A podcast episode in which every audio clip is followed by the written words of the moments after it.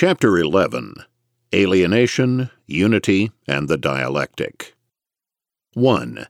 Origins of the Dialectic Creatology.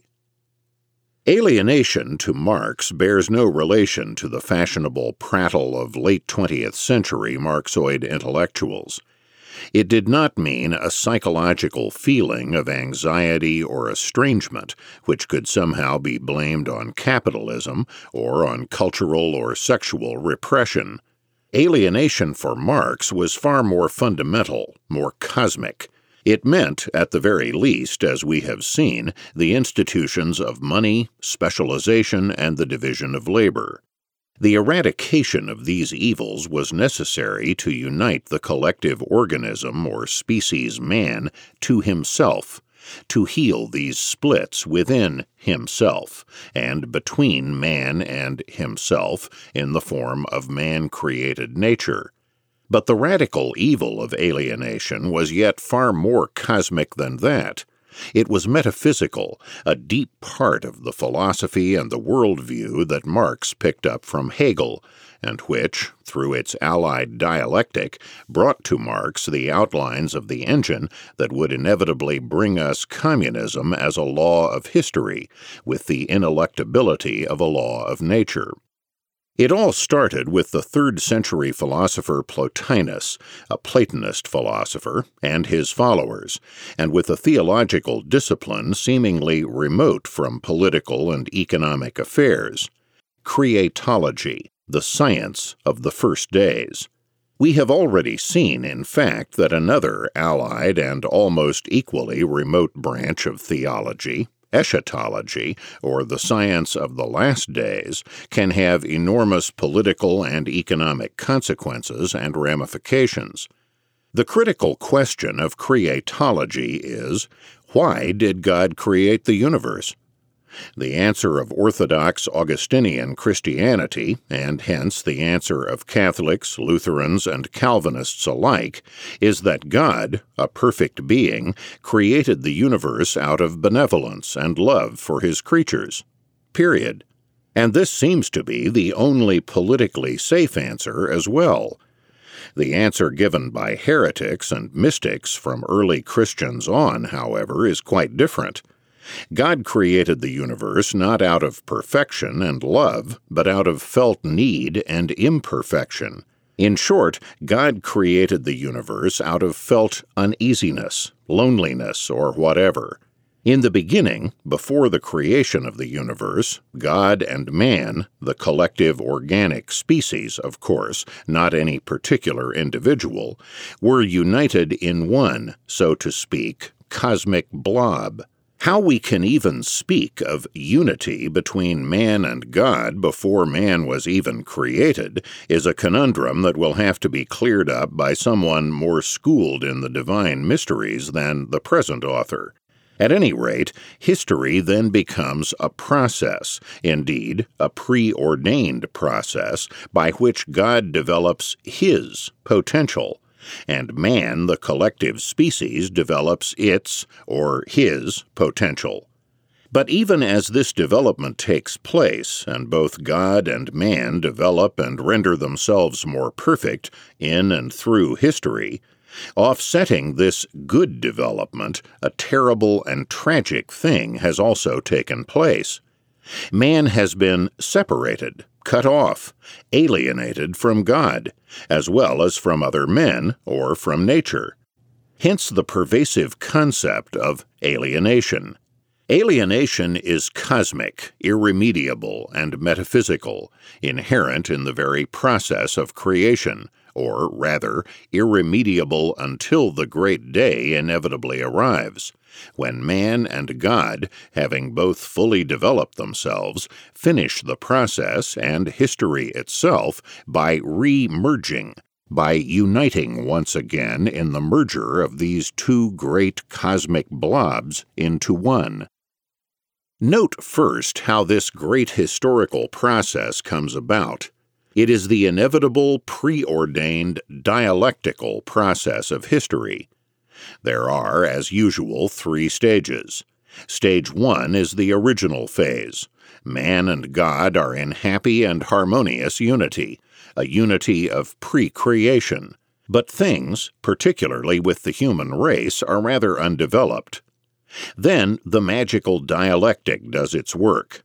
Stage two occurs, and God creates man and the universe, both God and man developing their potentials, with history a record and a process of such development. But creation, as in most dialectics, proves to be a two edged sword, for man suffers from his cosmic separation and alienation from God. For Plotinus, for example, the good is unity, or the one, whereas evil is identified as any sort of diversity or multiplicity. In mankind, evil stems from self centeredness of individual souls, deserters from the all. But then, finally, at long last, the development process will be completed, and stage two develops its own Aufhebung, its own lifting up, its own transcendence into its opposite or negation, the reunion of God and man into a glorious unity, an ecstasy of union, and end to alienation.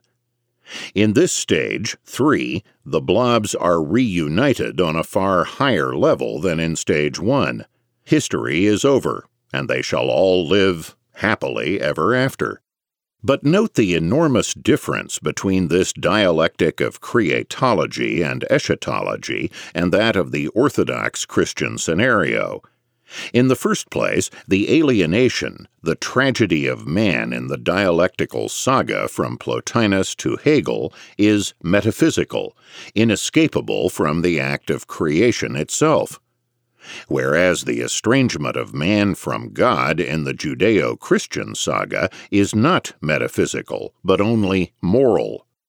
To Orthodox Christians, creation was purely good and not deeply tainted with evil Trouble came only with Adam's fall, a moral failure, not a metaphysical one. Then, in the Orthodox Christian view, through the incarnation of Jesus, God provided a route by which this alienation could be eliminated, and the individual could achieve salvation. But note again, Christianity is a deeply individualistic creed, since each individual's salvation is what matters. Salvation, or the lack of it, will be attained by each individual. Each individual's fate is the central concern, not the fate of the alleged collective blob or organism, man with a capital M. In the Orthodox Christian schema, each individual goes to heaven or hell. But in this allegedly optimistic mystical view, nowadays called process theology, the only salvation, the only happy ending, is that of the collective organism, the species, with each individual member of that organism being brusquely annihilated along the way. This dialectical theology, in particular its creatology, began in full flower with the Plotinus influenced ninth century Christian mystic John Scotus Erigena, circa 815 to circa 877, an Irish Scottish philosopher located in France and continued through a heretical underground of Christian mystics, in particular such as the 14th century German Meister Johannes Eckhart, approximately 1260 to approximately 1327. The pantheistic outlook of the mystics was similar to the call of the Buddhist theosophist socialist Mrs. Annie Besant, as Chesterton perceptively and wittily noted, not to love our neighbor, but to be our neighbor. Pantheist mystics call upon each individual to unite with God, the One, by annihilating his individual, separated, and therefore alienated self. While the means of various mystics may differ from the Joachites or the Brethren of the Free Spirit, whether through a process of history or through the inevitable Armageddon, the goal remains the same obliteration of the individual through reunion with God, the One, and the ending of cosmic alienation, at least on the level of each individual. Particularly influential for G.W.F. Hegel and other thinkers in this tradition was the early 17th century German cobbler and mystic Jakob Boehme, 1575 to 1624, who added to this heady pantheistic brew the alleged mechanism, the force that drives this dialectic through its inevitable course in history. How, Boehme asked, did the world of pre creation transcend itself into creation? Before creation, he answered, there was a primal source, an eternal unity, an undifferentiated, indistinct, literal nothing, Ungrund. It was, by the way, typical of Hegel and his idealist followers to think that they add grandeur and explanation to a lofty but unintelligible concept by capitalizing it. Oddly enough, to Boehme, this no thing possessed within itself an inner striving, a nisus, a drive for self realization. It is this drive which creates a transcending and opposing force the will, which creates the universe, transforming the nothing into something. 2. Hegel and the Man God. The key step in secularizing dialectic theology, and thus in paving the way for Marxism, was taken by the lion of German philosophy, Georg Wilhelm Friedrich Hegel, 1770 to 1831 Born in Stuttgart, Hegel studied theology at the University of Tübingen and then taught theology and philosophy at the universities of Jena and Heidelberg before becoming the leading philosopher at the new jewel in the Prussian academic crown, the University of Berlin. Coming to Berlin in 1817, Hegel remained there until his death, ending his days as rector of the university. In the spirit of the Romantic movement in Germany, Hegel pursued the goal of unifying man and God by virtually identifying God as man, and thereby submerging the former into the latter. Goethe had recently popularized the Faust theme, centering on Faust's intense desire for divine or absolute knowledge, as well as divine power. In Orthodox Christianity, of course, the overweening pride of man in trying to achieve godlike knowledge and power is precisely the root cause of sin and man's fall. But, on the contrary, Hegel, a most heretical Lutheran indeed, had the temerity to generalize the Faustian urge into a world philosophy, and into an alleged insight into the inevitable workings of the historical process. In Professor Tucker's words, Hegelianism was a philosophic religion of self in the form of a theory of history. The religion is founded on an identification of the self with God. It should not be necessary to add at this point that the self here is not the individual, but the collective organic species, self. In a youthful essay on the positivity of the Christian religion, written at the age of 25, Hegel revealingly objects to Christianity for separating man and God except in one isolated individual, Jesus, and placing God in another and higher world, to which man's activity could contribute nothing. Four years later, in 1799, Hegel resolved this problem by offering his own religion in his The Spirit of Christianity. In contrast to Orthodox Christianity, in which God became man in Jesus, for Hegel, Jesus' achievement was, as a man, to become God. Tucker sums this up neatly. To Hegel, Jesus is not God become man, but man become God. This is the key idea on which the entire edifice of Hegelianism was to be constructed. There is no absolute difference between the human nature and the divine. They are not two separate things with an impassable gulf between them.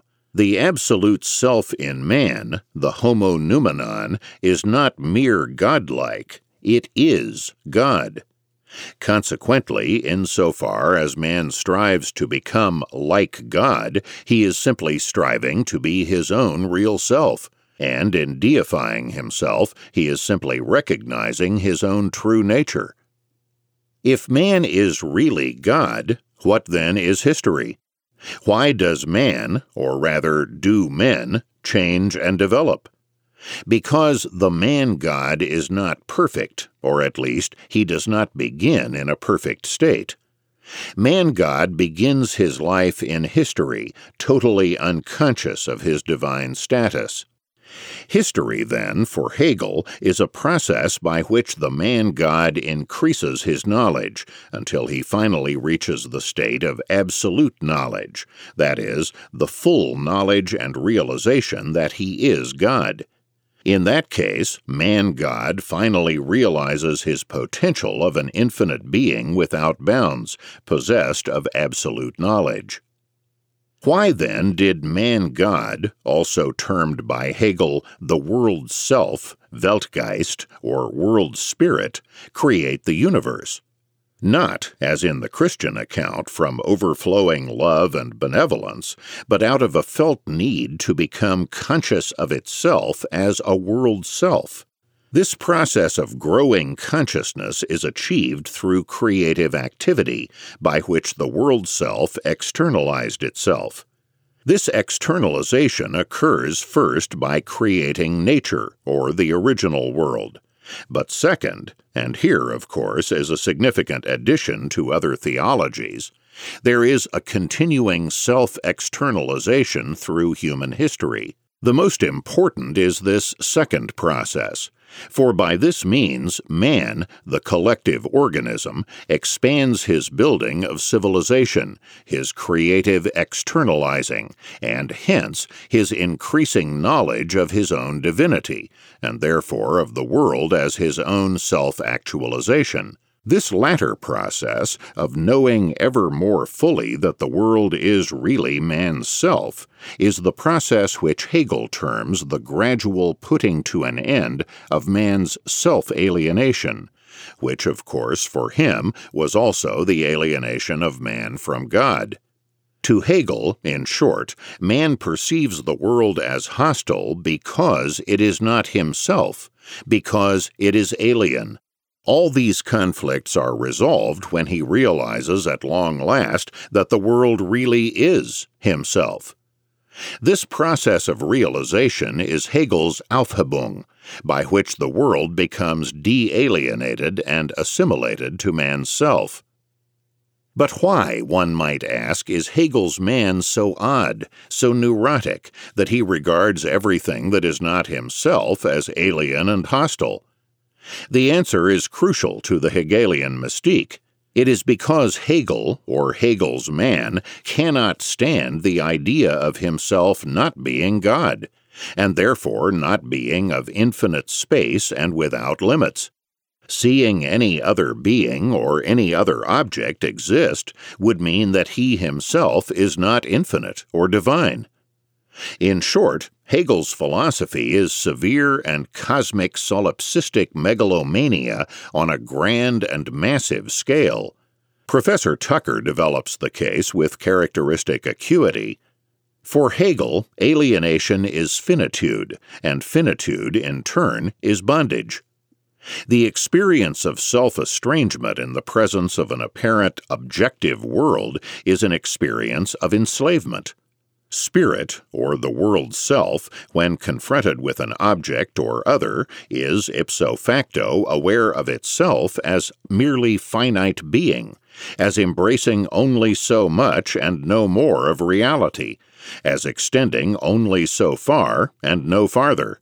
The object is, therefore, a limit, Grenze, and a limit, since it contradicts spirit's notion of itself as absolute being, that is, being without limit, is necessarily apprehended as a barrier or fetter, Schranke.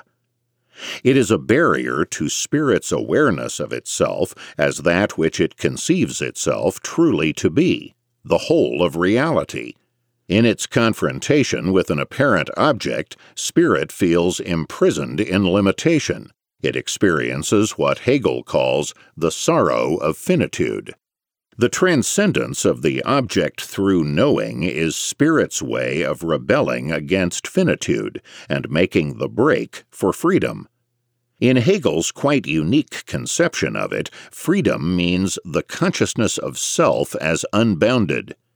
It is the absence of a limiting object or non self. This consciousness of being alone with self is precisely what Hegel means by the consciousness of freedom. Accordingly, the growth of spirit's self knowledge in history is alternatively describable as a progress of the consciousness of freedom. 3. Hegel and Politics Typically, determinist schema leave convenient implicit escape hatches for their creators and advocates who are somehow able to rise above the iron determinism that afflicts the rest of us. Hegel was no different, except that his escape hatches were all too explicit. While God and the Absolute refer to man as collective organism rather than to its puny and negligible individual members, every once in a while great individuals arise, world historical men, who are able to embody attributes of the Absolute more than others, and act as significant agents in the next big historical Aufhebung the next great thrust into the man God or world soul's advance in its self knowledge. Thus, during a time when most patriotic Prussians were reacting violently against Napoleon's imperial conquests and mobilizing their forces against him, Hegel reacted very differently. Hegel wrote to a friend in ecstasy about having personally seen Napoleon riding down the city street. The emperor, this world soul riding on horseback through the city to the review of his troops, it is indeed a wonderful feeling to see such a man. Hegel was enthusiastic about Napoleon because of his world historical function of bringing the strong state to Germany and the rest of Europe. Just as Hegel's fundamental eschatology and dialectic prefigured Marxism, so did his more directly political philosophy of history. Thus, following the Romantic writer Friedrich Schiller, Hegel, in an essay in 1795, claimed that the equivalent of early or primitive communism was ancient Greece. Schiller and Hegel lauded Greece for the alleged homogeneity, unity, and harmony of its polis, which both authors gravely misconceived as being free of all division of labor. The consequent Aufhebung disrupted this wonderful unity and fragmented man. But, the good side of the new historical stage, it did lead to the growth of commerce, living standards, and individualism. For Hegel, moreover, the coming stage, heralded by Hegel's philosophy, would bring about a reintegration of man and the state. Before 1796, Hegel, like many other young intellectuals throughout Europe, was enchanted by the French Revolution, individualism, radical democracy, liberty, and the rights of man. Soon, however, again like many European intellectuals, Hegel, disillusioned in the French Revolution, turned toward reactionary state absolutism. In particular, Hegel was greatly influenced by the Scottish statist Sir James Steuart, a Jacobite exile in Germany for a large part of his life, whose Inquiry into the Principles of Political Economy, 1767, had been greatly influenced by the ultra statist German 18th century mercantilists, the Cameralists. Hegel read the German translation of Steuart's Principles, which had been published from 1769 to 1772, from 1797 to 1799, and took extensive notes.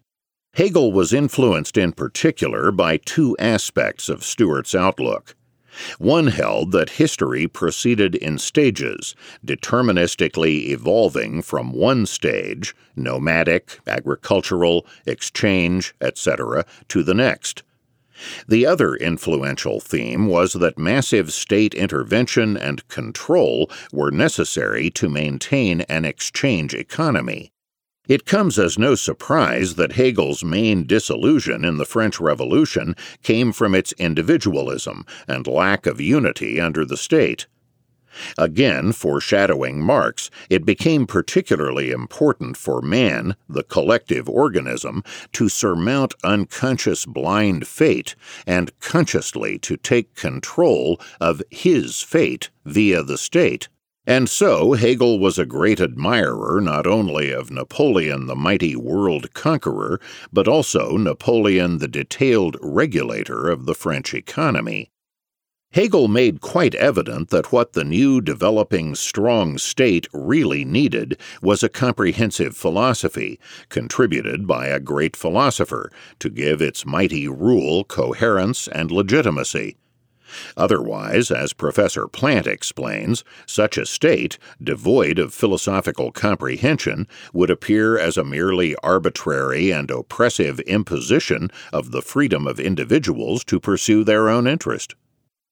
We need make only one guess as to what that philosophy or who that great philosopher was supposed to be. And then, armed with Hegelian philosophy and Hegel himself as its fountainhead and great leader, this alien aspect of the progressive modern state would disappear, and would be seen not as an imposition but a development of self consciousness. By regulating and codifying many aspects of social practice, it gives to the modern world a rationality and a predictability which it would not otherwise possess. Armed with such a philosophy and with such a philosopher, the modern state would take its divinely appointed stand at the height of history and civilization, as God on earth. Thus, the modern state, proving the reality of political community when comprehended philosophically, could therefore be seen as the highest articulation of spirit, or God, in the contemporary world. The state, then, is a supreme manifestation of the activity of God in the world, and the state stands above all. It is spirit, which knows itself as the universal essence and reality. And the state is the reality of the kingdom of heaven. And, finally, the state is God's will.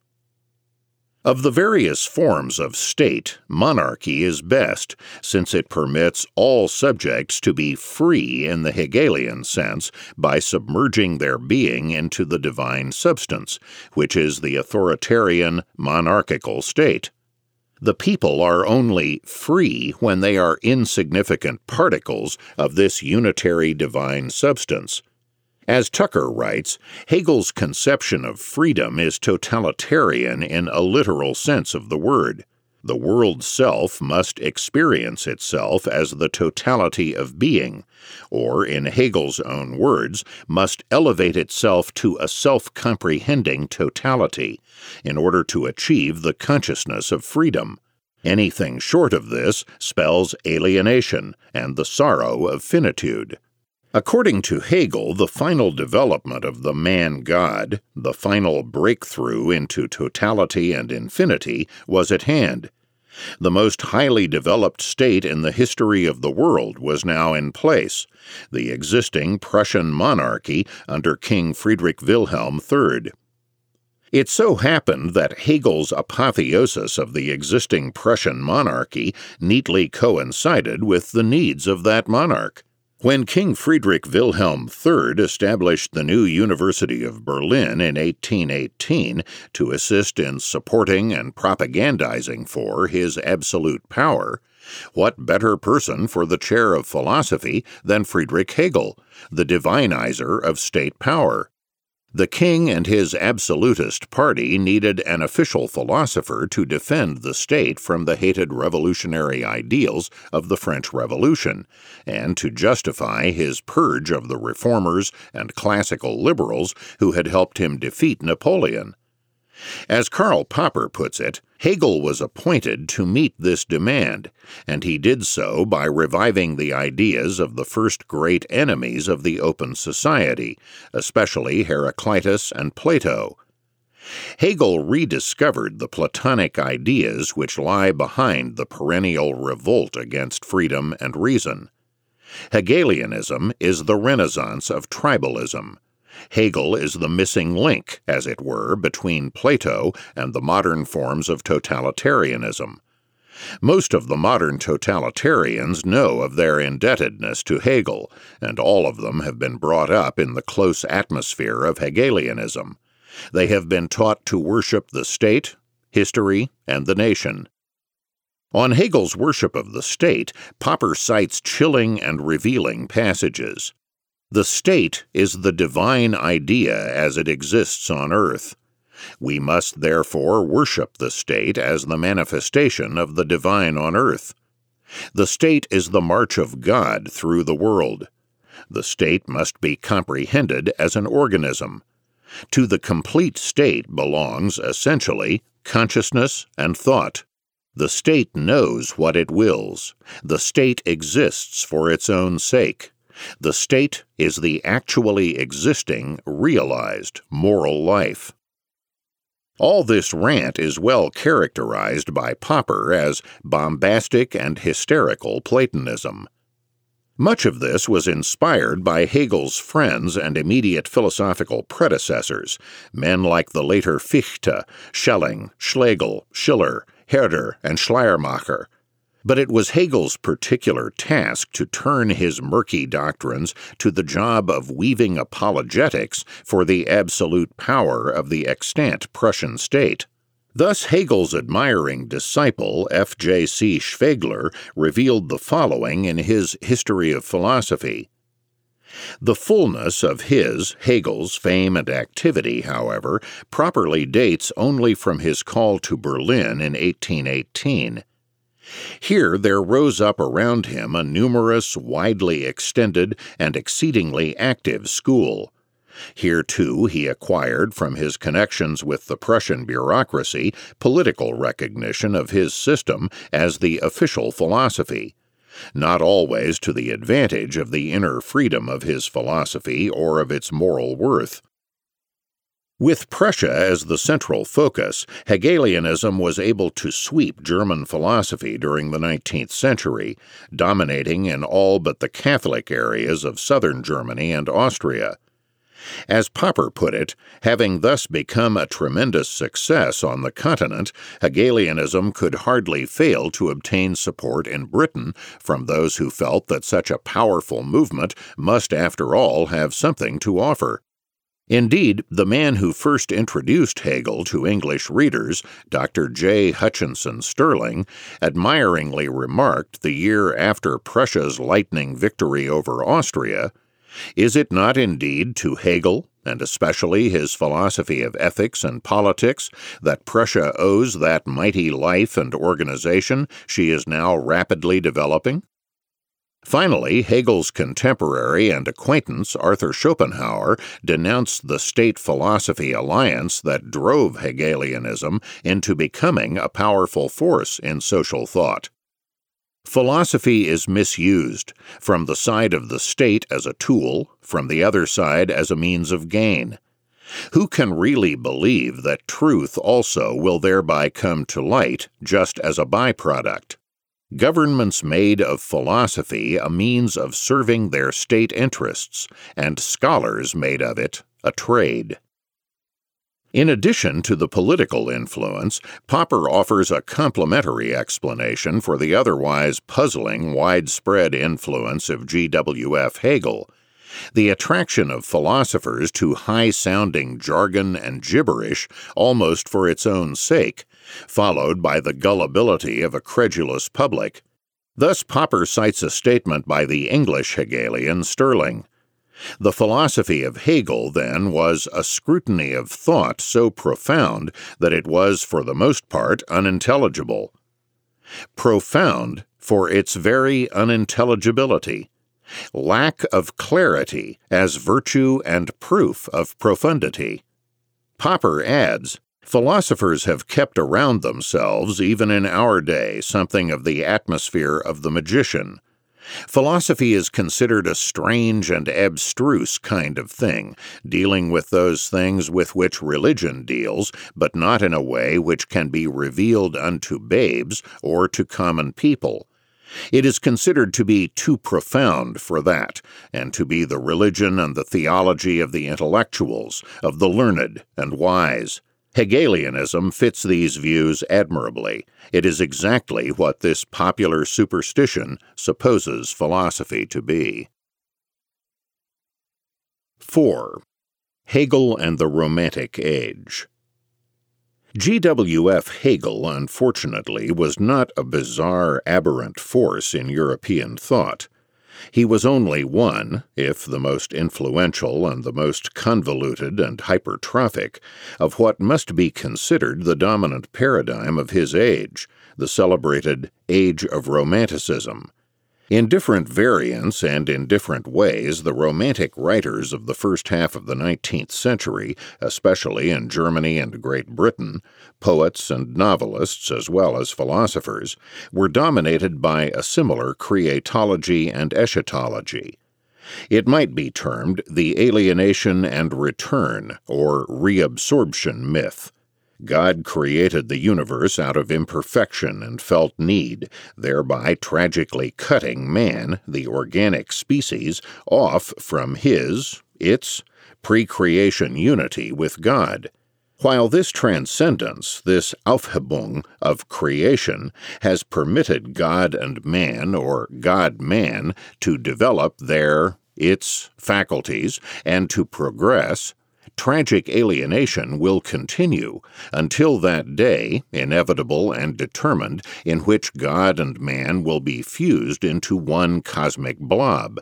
Or rather, being pantheists, as was Hegel, until man discovers that he is man God, and the alienation of man from man, man from nature, and man from God will be ended, as all is fused into one big blob the discovery of the reality of, and therefore the merger into, cosmic oneness. History, which has been predetermined towards this goal, will then come to an end. In the Romantic metaphor, man, the generic organism, of course, not the individual, will at last return home, History is therefore an upward spiral towards man's determined destination, a return home, but on a far higher level than the original unity or home with God in the pre creation epoch. The domination of the Romantic writers by this paradigm has been expounded brilliantly by the leading literary critic of Romanticism, M. H. Abrams, who points to this leading strain in English literature stretching from Wordsworth to D. H. Lawrence.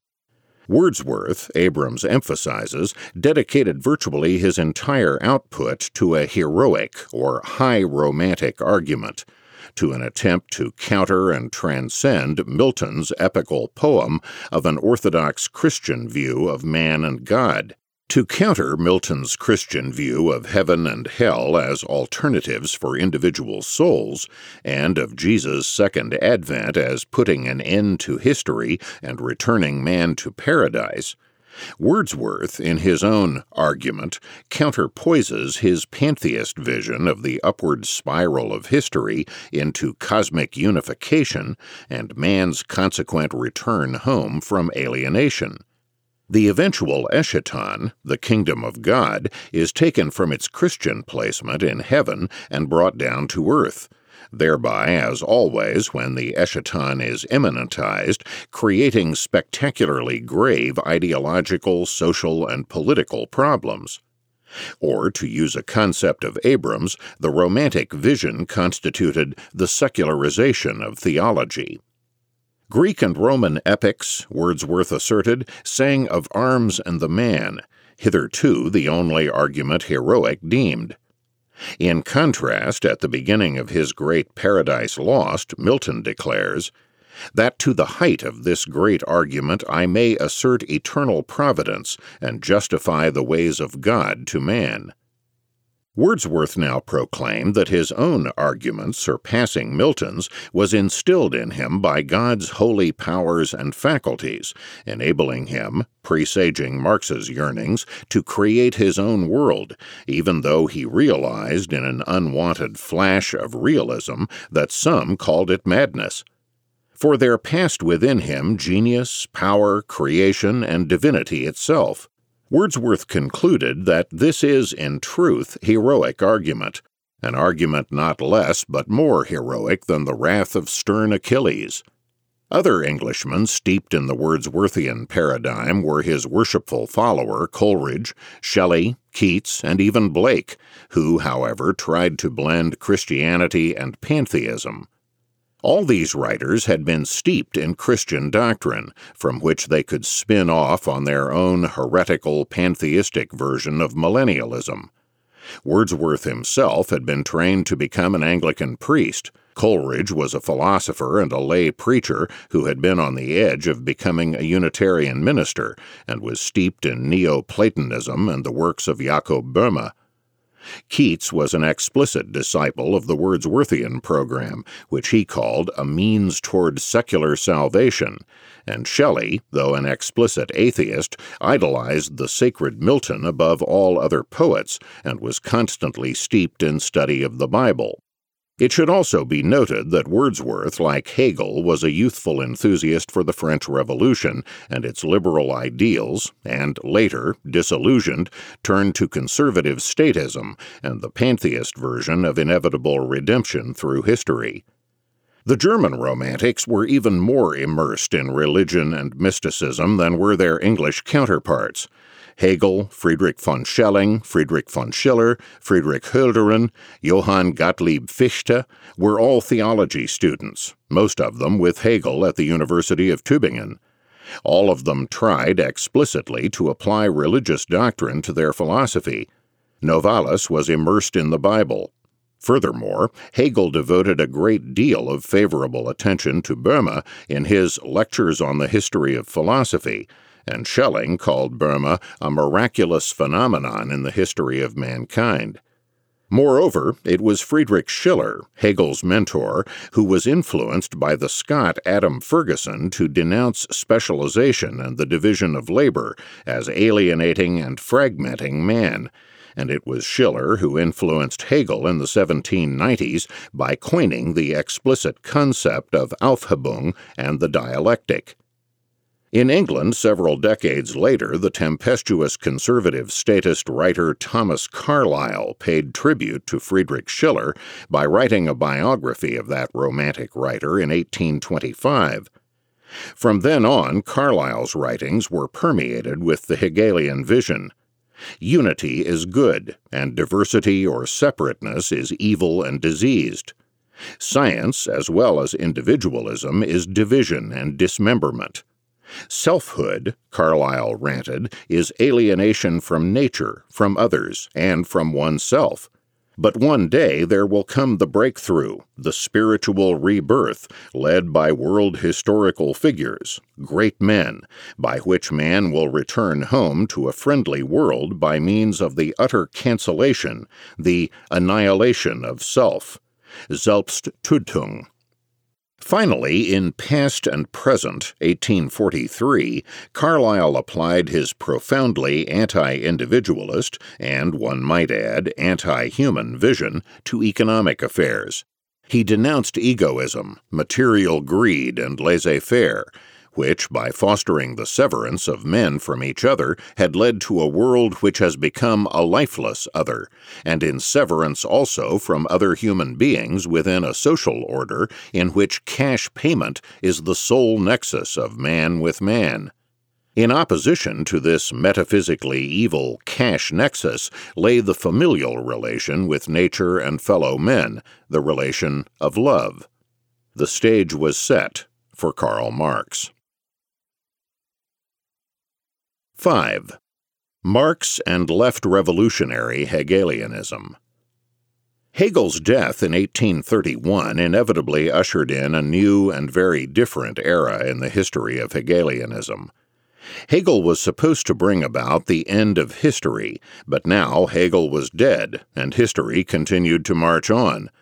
So, if Hegel himself was not the final culmination of history, then perhaps the Prussian state of Friedrich Wilhelm III was not the final stage of history either. But if it was not the final phase of history, then mightn't the dialectic of history be getting ready for yet another twist? Another Aufhebung? So reasoned groups of radical youth who, during the late 1830s and 1840s in Germany and elsewhere, formed the movement of young or left Hegelians. Disillusioned in the Prussian state, the young Hegelians proclaimed the inevitable coming apocalyptic revolution to destroy and transcend that state, a revolution that would really bring about the end of history in the form of national or world communism. One of the first and most influential of the left Hegelians was a Pole, Count August Cieszkowski, 1814 to 1894, who wrote in German and published in 1838 his Prolegomena to a Historiosophy. Cieszkowski brought to Hegelianism a new dialectic of history, a new variant of the three ages of man. The first age, the age of antiquity, was, for some reason, the age of emotion, the epoch of pure feeling, of no reflective thought, of elemental immediacy and unity with nature. The spirit was in itself, an sich. The second age of mankind, the Christian era, stretching from the birth of Jesus to the death of the great Hegel, was the age of thought, of reflection, in which the spirit moved toward itself, in the direction of abstraction and universality. But Christianity, the age of thought, was also an era of intolerable duality, of man separated from God, of spirit separated from matter, and thought from action Finally, the third and culminating age, the coming age, heralded by Count Cieszkowski, was to be the age of action.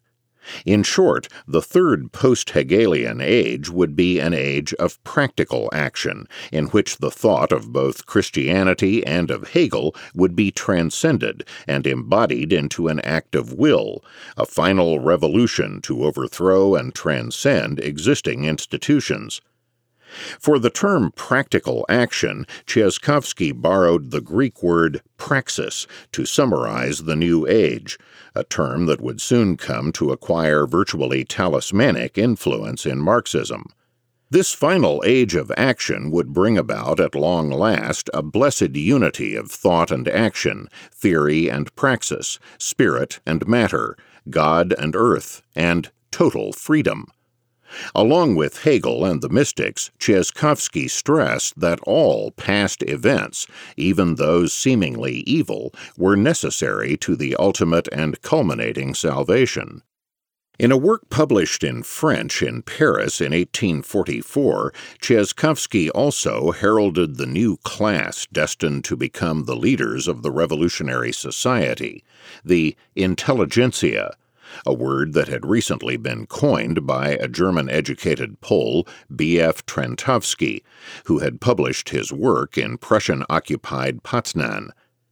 Cieszkowski thus heralded and glorified a development that would at least be implicit in the Marxist movement.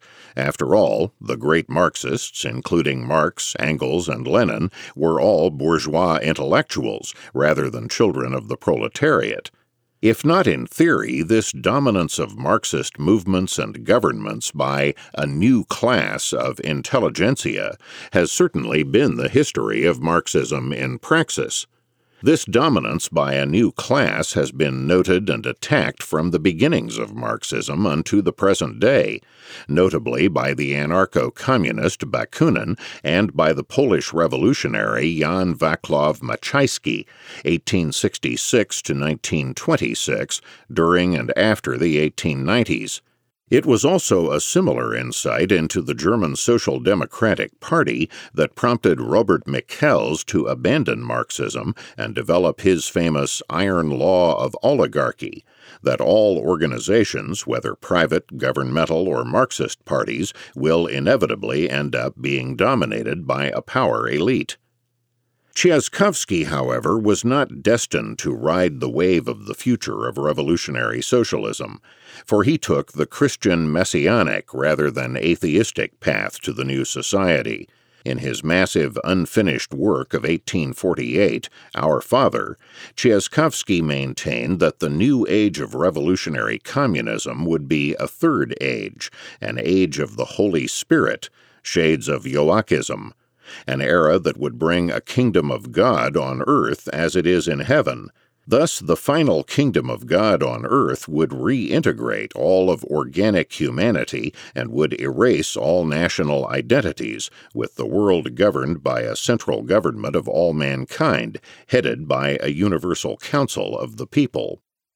But at the time, the path of Christian messianism was not clearly destined to be a loser in the intra socialist debate. Thus, Alexander Ivanovich Herzen, 1812 to 1870, a founder of the Russian revolutionary tradition, was entranced by Cieszkowski's brand of left Hegelianism, writing that the future society is to be the work not of the heart, but of the concrete. Hegel is the new Christ, bringing the word of truth to men. And soon Bruno Bauer, friend and mentor of Karl Marx and the leader of the Doktorklub of young Hegelians at the University of Berlin, hailed the new philosophy of action in late 1841 as the trumpet call of the Last Judgment. But the winning strand in the European socialist movement, as we have indicated, was eventually to be Karl Marx's atheism. If Hegel had pantheized and elaborated the dialectic of Christian messianics, Marx now stood Hegel on his head by atheizing the dialectic and resting it not on mysticism or religion or spirit or the absolute idea or the world mind, but on the supposedly solid and scientific foundation of philosophical materialism. Marx adopted his materialism from the left Hegelian Ludwig Feuerbach, particularly his work on The Essence of Christianity, 1843. In contrast to the Hegelian emphasis on spirit, Marx would study the allegedly scientific laws of matter in some way operating through history. Marx, in short, took the dialectic and made it what we can call a materialist dialectic of history.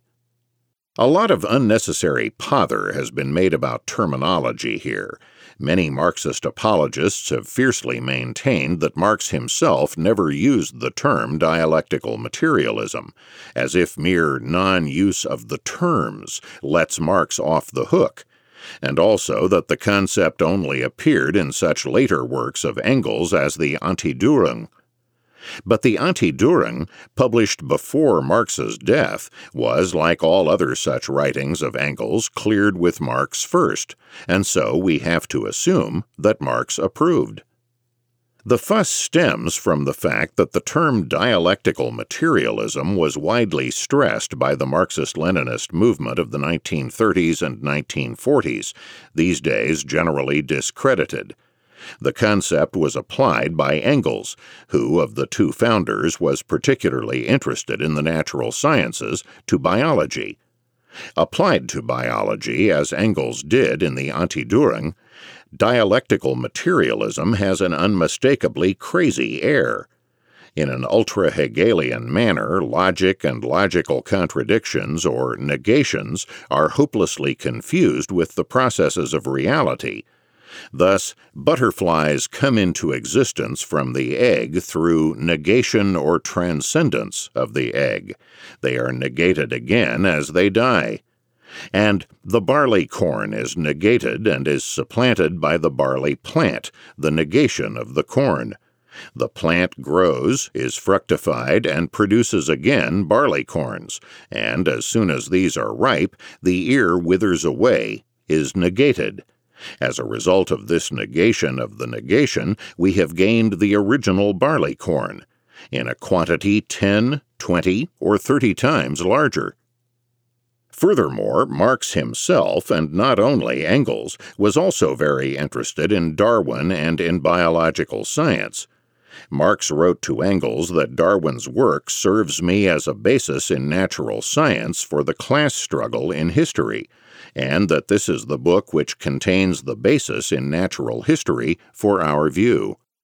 By recasting the dialectic in materialist and atheist terms, however, Marx gave up the powerful motor of the dialectic as it operated throughout history either Christian messianism or providence or the growing self consciousness of the world spirit.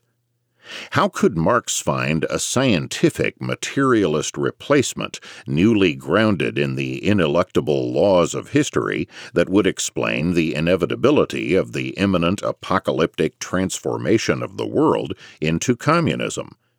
It is one thing to base the prediction of a forthcoming Armageddon upon the Bible. It is quite another to deduce this event from allegedly scientific laws. Setting forth the specifics of this engine of history was to occupy Karl Marx for the rest of his life. Although Marx found Feuerbach indispensable for adopting a thoroughgoing atheist and materialist position, Marx soon found that Feuerbach had not gone nearly far enough. Even though Feuerbach was a philosophical communist, he basically believed that if man forswore religion, then his alienation from his self would be over. To Marx, religion was only one of the problems. The entire world of man, the Menschenwelt, was alienating and had to be radically overthrown, root and branch. Only apocalyptic destruction of this world of man would permit true human nature to be realized. Only then would the existing unman, unmensch, truly become man, mensch. As Marx thundered in the fourth of his Theses on Feuerbach, one must proceed to destroy the earthly family as it is, both in theory and in practice.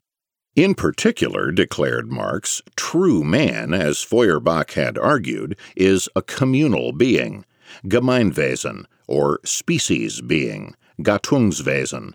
Although the state as it exists must be negated or transcended, man's participation in the state operates as such a communal being. The main problem comes in the private sphere, the market, or civil society, in which unman acts as an egoist, as a private person, treating others as means and not collectively as masters of their fate. And in existing society, unfortunately, civil society is primary, while the state or political community is secondary. What must be done to realize the full nature of mankind is to transcend the state and civil society by politicizing all of life, by making all of man's actions collective. Then, real individual man will become a true and full species being. But only a revolution, an orgy of destruction, can accomplish this task.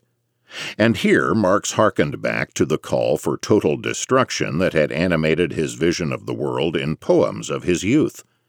Indeed, in a speech in London in 1856, Marx was to give graphic and loving expression to this goal of his praxis. He mentioned that in Germany in the Middle Ages there existed a secret tribunal called the Femgericht. He then explained if a red cross was seen marked on a house, people knew that its owner was doomed by the fame. All the houses of Europe are now marked with the mysterious red cross. History is the judge, its executioner, the proletarian. Marx, in fact, was not satisfied with the philosophical communism to which he and Engels had separately been converted by the slightly older left Hegelian Moses Hess, 1812 to 1875, in the early 1840s. To Hess's communism, Marx, by the end of 1843, added the crucial emphasis on the proletariat, not simply as an economic class, but as destined to become the universal class when communism was achieved. As we have indicated above, Marx actually acquired his vision of the proletariat as the key to the communist revolution from the 1842 work of Lorenz von Stein, an enemy of socialism, who interpreted the socialist and communist movements as rationalizations of the class interests of the proletariat. Marx discovered in Stein's attack the scientific engine for the inevitable coming of the Communist Revolution. The proletariat, the most alienated and allegedly propertyless class, would be the key. Marx had now worked out the outline of his secular messianic vision, a material dialectic of history with the final apocalyptic revolution to be achieved by the proletariat. But how specifically was this to be accomplished? Vision was not enough. What scientific laws of history could bring about this cherished goal? Fortunately, Marx had a crucial ingredient for his attempted solution close at hand in the Saint-Simonian concept of human history as driven by an inherent struggle among economic classes.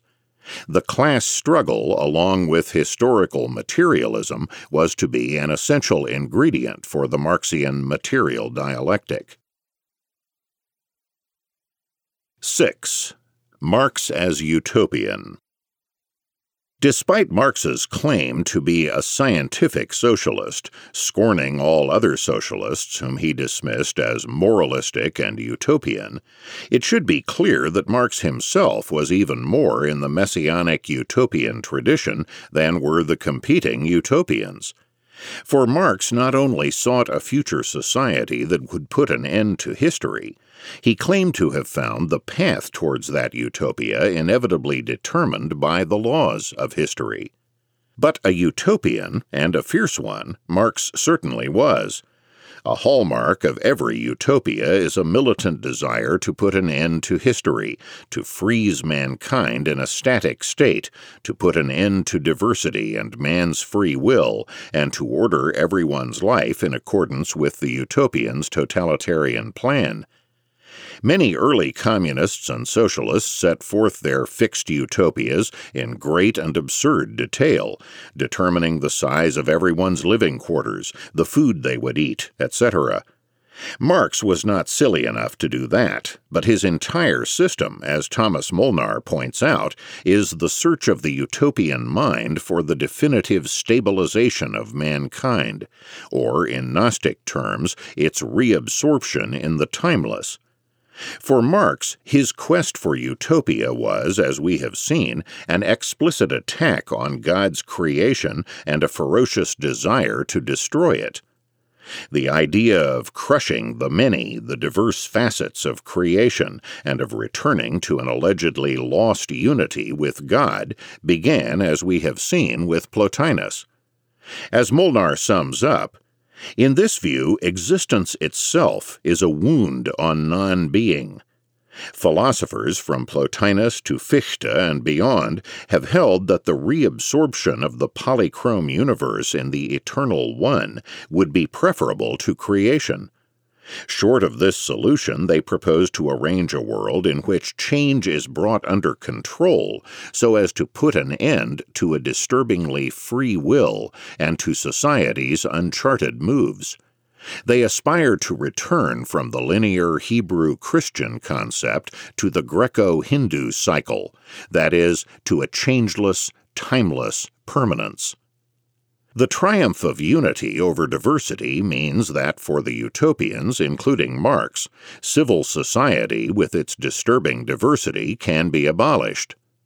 Molnar then makes the interesting point that where Hayek and Popper rebut Marxism by demonstrating that no mind, not even that of a Politburo equipped with supercomputers, can overview the changes of the marketplace and its myriad components of individuals and their interactions, they miss the mark.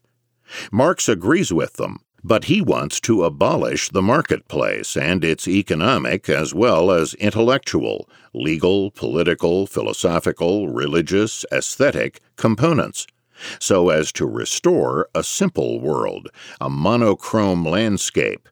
His economics is not economics, but an instrument of total control. All well and good, but, as the history of communist countries has shown, there are not many followers of Marx who are willing to settle for a world where no economic calculation is possible, and therefore where production collapses and universal starvation ensues. Substituting in Marx for God's will or the Hegelian dialectic of the world spirit or the absolute idea is monist materialism in its central assumption, as Molnar puts it, that the universe consists of matter plus some sort of one dimensional law immanent in matter. In that case, man himself is reduced to a complex but manipulable material aggregate, living in the company of other aggregates and forming increasingly complex superaggregates called societies, political bodies, churches. The alleged laws of history, then, are derived by scientific Marxists as supposedly evident and immanent within the matter itself. The Marxian process towards utopia, then, is man acquiring insights into his own true nature, and then rearranging the world to accord with that true nature. Engels, in fact, explicitly proclaimed the Hegelian concept of the man God. Hitherto, the question has always stood what is God? And German Hegelian philosophy has resolved it as follows God is man man must now arrange the world in a truly human way, according to the demands of his nature. But this process is rife with self contradictions. For example, and centrally, how can mere matter gain insights into his, its, nature?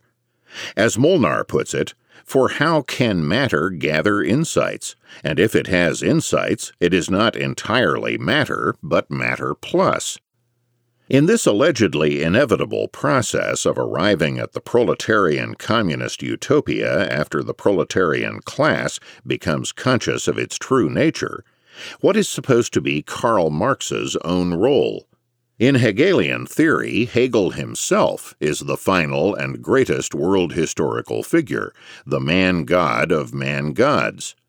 Similarly, Marx, in his view, stands at a focal point of history as the man who brought to the world the crucial knowledge of man's true nature and of the laws of history, thereby serving as the midwife of the process that would put an end to history.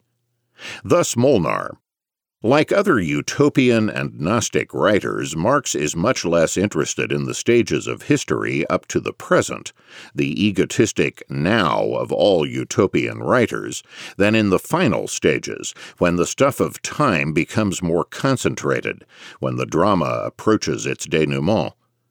In fact, the utopian writer conceives of history as a process leading to himself since he, the ultimate comprehensor, stands in the center of history. It is natural that things accelerate during his own lifetime and come to a watershed. He looms large between the before and the after. The achievement of the Marxist utopia is, moreover, dependent upon leadership and rule by the Marxian cadre, the possessors of the special knowledge of the laws of history, who will proceed to transform mankind into the new socialist man by the use of force. In the Judeo Christian tradition, the existence of evil is accounted for by the free will of the individual. In monist, determinist systems, on the other hand, all history is supposed to be determined by fixed laws, and therefore evil can only be apparent while really acting in a deeper sense as a servant of the higher good.